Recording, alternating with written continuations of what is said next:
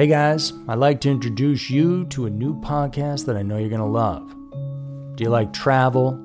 Do you like picturesque locations and getting away from it all? Well, this new podcast has all that and murder.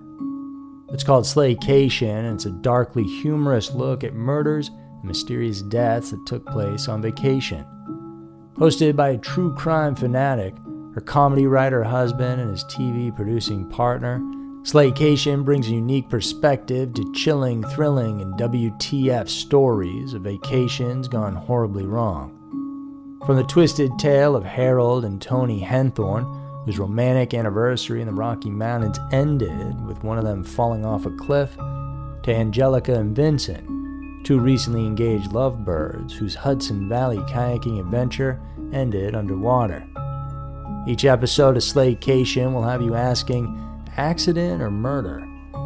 But it's not just the stories that'll intrigue you. It's the discussion between a longtime married couple and business partners who happen to be Emmy nominated TV producers. Each episode of Slaycation also includes humor, takeaway, and travel tips that will keep your next vacation from being your last. If you're ready to pack your body bags, Slaycation is available on all major podcast platforms Search for Slaycation on Apple Podcasts, Spotify, or wherever you get your podcasts. Have you ever wondered what it's like to witness a murder? Forrest grabbed the knife and then just stabbed Johnny in one motion. Or how it feels to be shot? I was immediately hit by a barrage of bullets. Or how you would react if your spouse hired someone to kill you? And he was to put me in a grave with a bullet wound on my head. These are the stories you'll hear on the podcast called What Was That Like? True stories told by the actual person who went through it. You'll hear from a stalking victim. Came back upstairs, and when I came back and turned the corner into my room, I saw him standing there. You'll hear from a man who was kidnapped and tortured. I would do anything, say anything, to simply get away. And you'll hear actual 911 calls. Take a deep Oh my God! Take a deep breath. Oh my God! Take a deep Oh my God! Real people in unreal situations. Search for What Was That Like on any podcast app or at whatwasthatlike.com.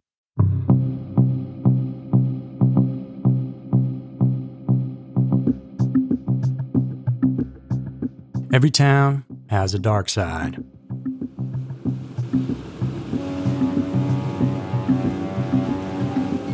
The place where dreams are made takes a dark turn when a young crew member was reported missing.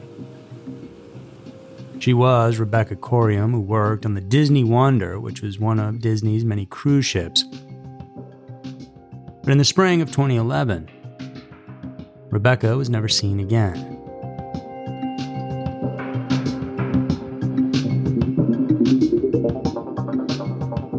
I'm Andrew Fitzgerald, and in this episode of Every Town, we'll be talking about how Rebecca disappeared at sea just over a decade ago. To this day, her disappearance remains under investigation, even though the family has already settled a lawsuit with Disney back in 2016.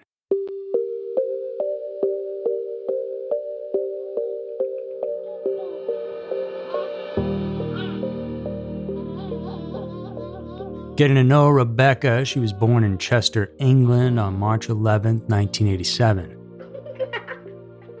She had a sister two foster brothers, and she was known to have a close relationship with both her parents, Anne and Mike. She also attended Catholic school and enlisted in the British Army Cadets during her teenage years. And for her university degree, she studied sports science at Plymouth University she was said to have a very active social life and liked doing outdoor activities. She taught sports as she took classes in youth studies at her university and even traveled to the United States to work at a youth camp in Maine. So, fast forward then to 2010 when Rebecca was interviewed for a position with Disney Cruise Lines. It's no surprise that Disney has a sizable young fan base, given the abundance of kid friendly activities available on the ship. The kids focused entertainment options included video games, music, movies, karaoke, parties and social gatherings. So, in short, the ship needed enthusiastic and outgoing crew members to work and play with all the children on board in order to make this possible. Rebecca was the best candidate for the position given how active she was when it came to participating in youth activities. So she excitedly got a job and would later go on to become the youth activities counselor, where she was on board the ship to amuse and care for children and teenagers.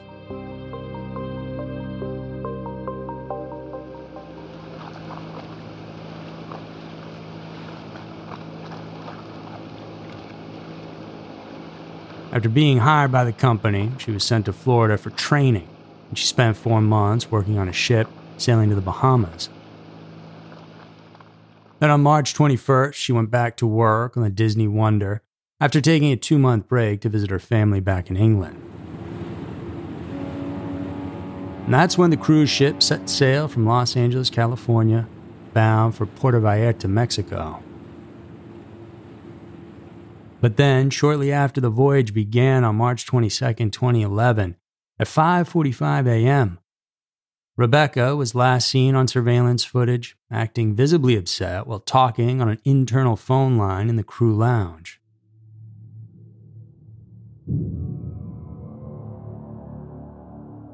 Her clothes appeared to be both not her own and were much too large for her.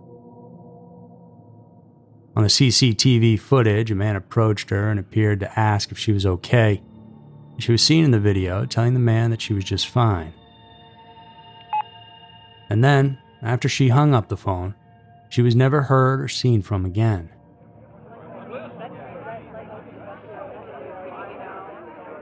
When Rebecca didn't show up for a 9 a.m. shift, Disney employees were notified to search the ship for her, but they just couldn't find her anywhere.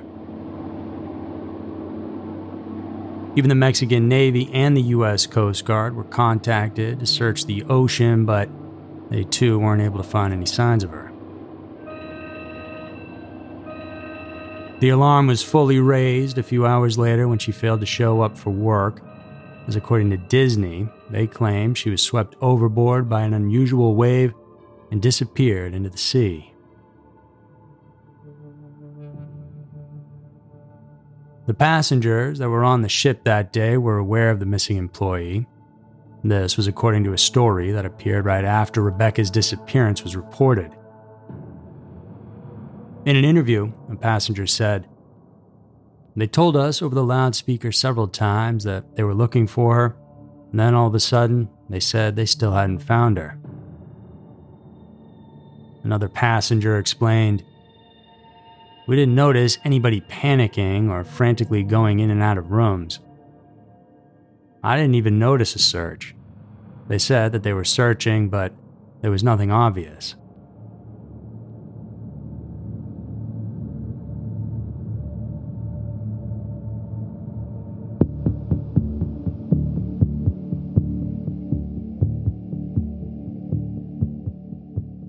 Rebecca's father, Mike, claimed that Disney ignored standard operating procedures and did not circle the ship in search of his daughter. He also claims that the Navy and Coast Guard teams were given the wrong coordinates, which perhaps led them to search the wrong area of the ocean. The cruise continued. When it finally docked again, Mike and Anne were taken to the fifth deck of the ship, where they learned of the incident, but they only had a brief time to access it. As a sort of memorial to Rebecca, a crew member had placed flowers on that deck, but still nobody knew what happened to her, and her parents refused to accept a half hearted Disney statement that claimed they believed she simply fell overboard.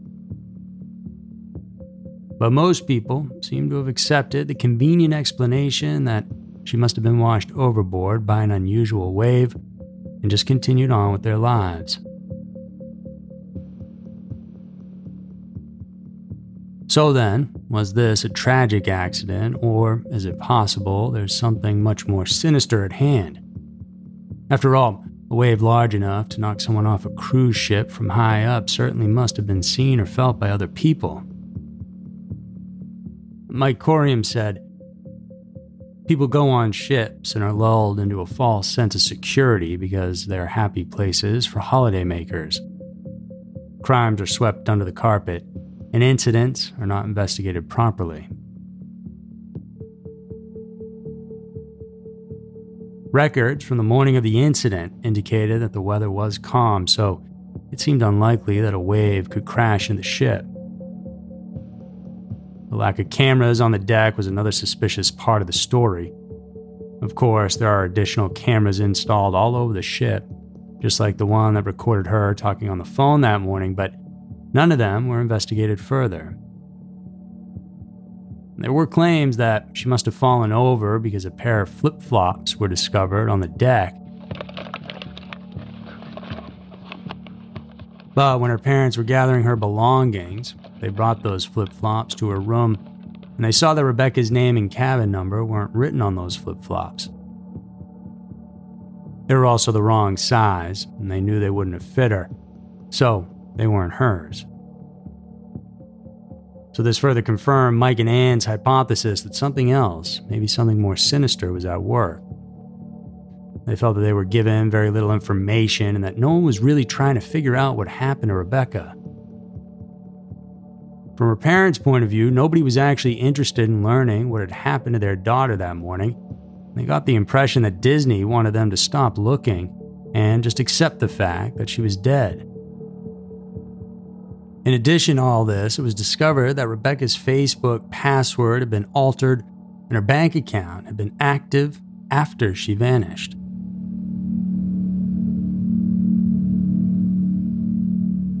All this painted a rather ominous picture, but even though there were fresh hints, friendly Disney stuck to their account of the wave incident. And despite the absence of any solid proof, the official investigation was then concluded.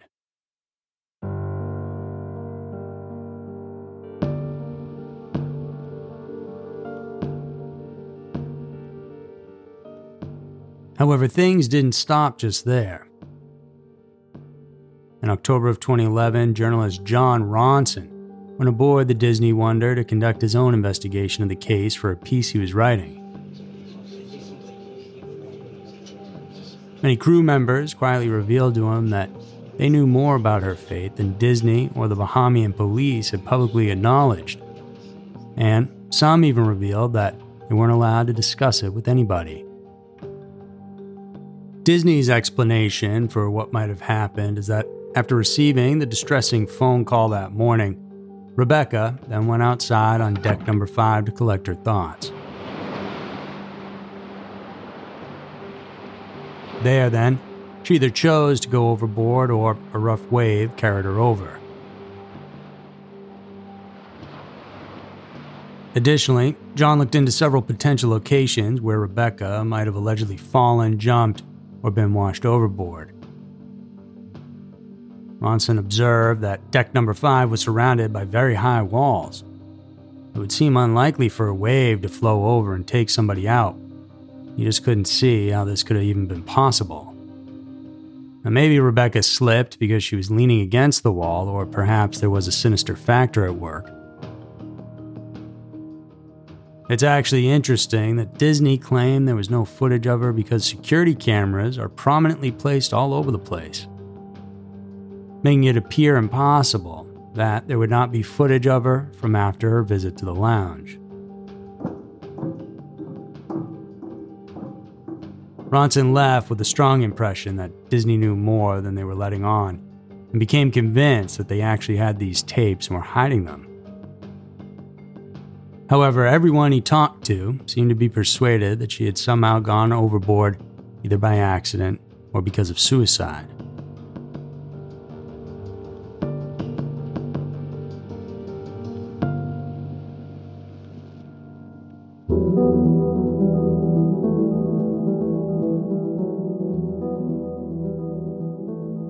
2016, five years after being declared missing, Rebecca's girlfriend at the time of the incident finally opened up about Rebecca's final night on that Disney Wonder.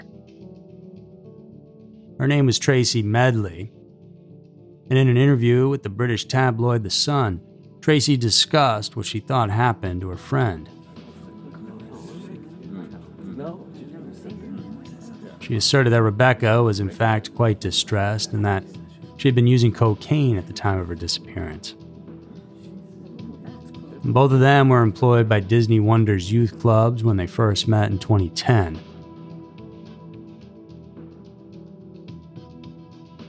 A darker side of Rebecca that had never been discussed in public was now being revealed. Rebecca had been using cocaine even while she was back in England. And Tracy recalled one night when Rebecca had become infuriated with her, and she stated the following to the Sun. She started drinking, and while we tried to walk her back to her room, she'd scream, cry, punch herself in the face, and bang her head against the walls of the ship. According to this account, it took four people to calm her down, and they all carried her to Tracy's room. Later that evening, Tracy woke Rebecca up and she told Tracy she felt like a failure for not having the courage to jump off the ship.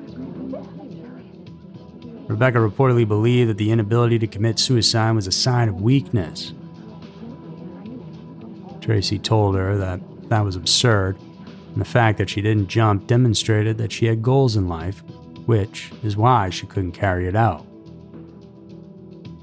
From what it seems, Tracy tried her best to console her. Rebecca allegedly had drinks at the bar the night before she vanished, along with Tracy and her boyfriend Devin. They would go on to have a threesome later on that evening, which Rebecca had suggested herself. Rebecca's spontaneous behavior excited Tracy. She claimed that she thought Rebecca was finally unwinding and letting her hair out.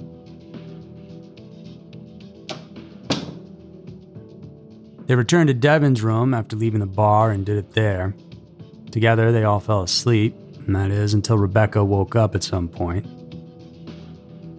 Tracy was too exhausted and intoxicated to accompany her, so she stayed with Devin. Rebecca put on some of Devin's clothes after saying that she needed to go for a walk and that she needed something to wear. Tracy agreed and left the door unlocked after Rebecca left so she could enter the room after her walk by herself. And Tracy realized Rebecca had never returned to the room when she woke up, and that's when she went into a panic because she sensed something wasn't right. And these statements made by Tracy seemed to line up with the CCTV images taken on the morning that Rebecca vanished.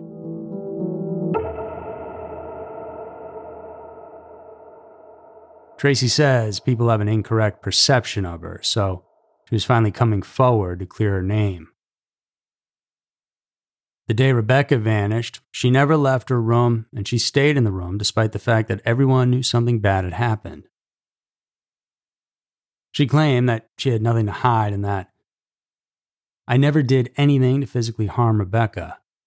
My gut tells me she jumped only because there were previous attempts.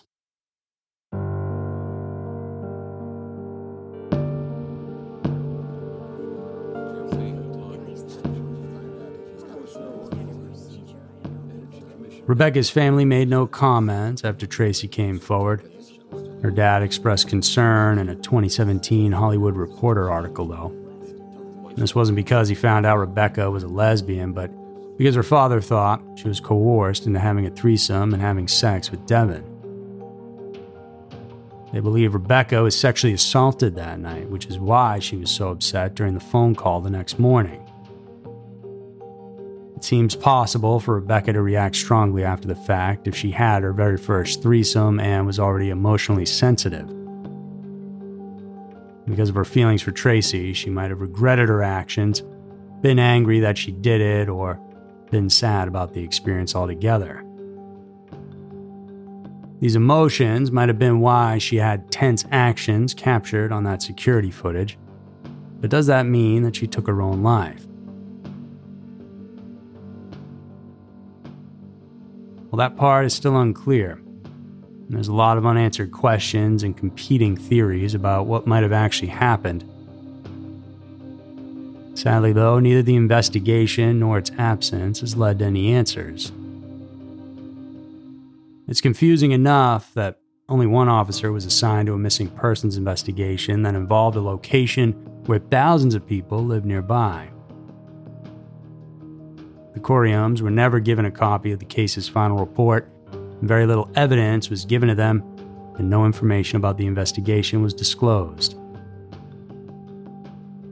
One of Rebecca's closest friends and the last passengers on the ship to speak with her while she was still alive also came forward and gave his opinion to BBC, saying, I was never spoken to by any security or police at all. To call this an investigation is an insult.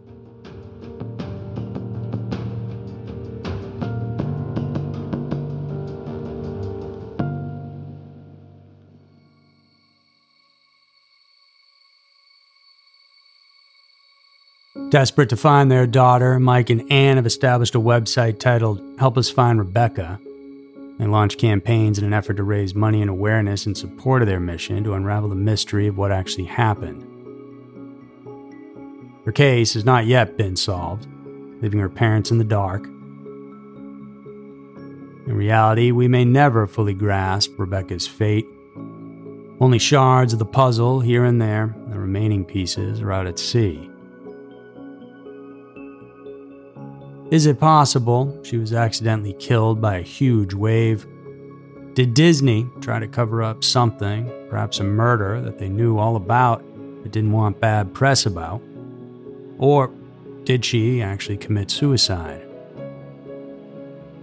Her parents don't want to accept the suicide thought. They even discovered free tickets to Disneyland Paris while retrieving her belongings from her cabin. She had messaged her mother about it, so they were aware that the tickets were intended as a gift for them. Additionally, there was a note that read, Call Mom, on her bedside table. These clues convinced Rebecca's parents that she didn't commit suicide. Nothing about her seemed to suggest that she was considering it. Instead, she appeared to be making plans for the future. There are still a lot of missing pieces, like what actually happened during the phone call where she seemed in distress. Who exactly did she speak to, and was there any connection at all between it and everything else? And why did the investigation go so horribly wrong? Despite the fact that there are cameras everywhere, why hasn't any additional CCTV footage been made public? What does Disney actually know? It certainly seems unlikely that any of us will ever know for sure, especially given the fact that Disney has remained incredibly evasive and uncooperative on the subject. Rebecca Coriam's family has been denied the closure they have so longed for, and her body has never been found, and it appears that this case will never be completely solved.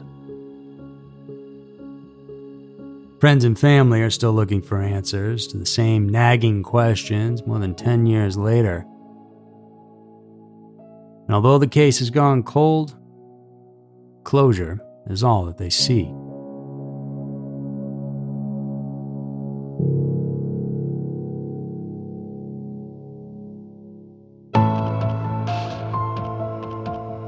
So that's going to do it, guys, for this week's Everytown. I hope you enjoyed the episode. We come out with new ones every single Friday, so come on back and check us out for some more. If you want additional content from us, you can check out our Scary Mysteries YouTube channel or our Scary Mysteries podcast. You can also follow me on social media. All those links are down in the description below. Hope you guys have a nice day. Stay safe out there.